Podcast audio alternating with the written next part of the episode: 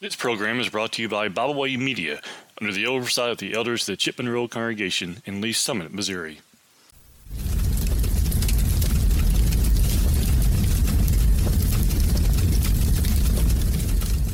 Thank you for joining me today for our devotional here at the fireside.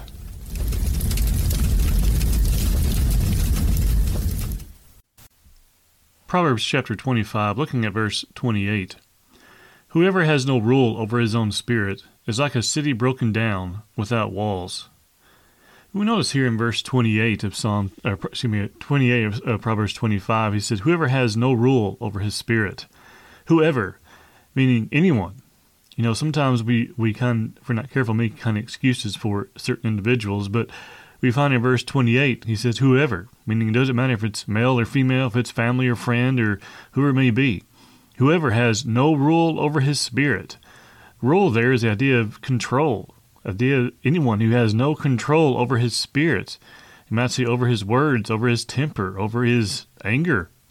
He says it's like a broken down it's like a city broken down without walls. What's a city broken down without walls?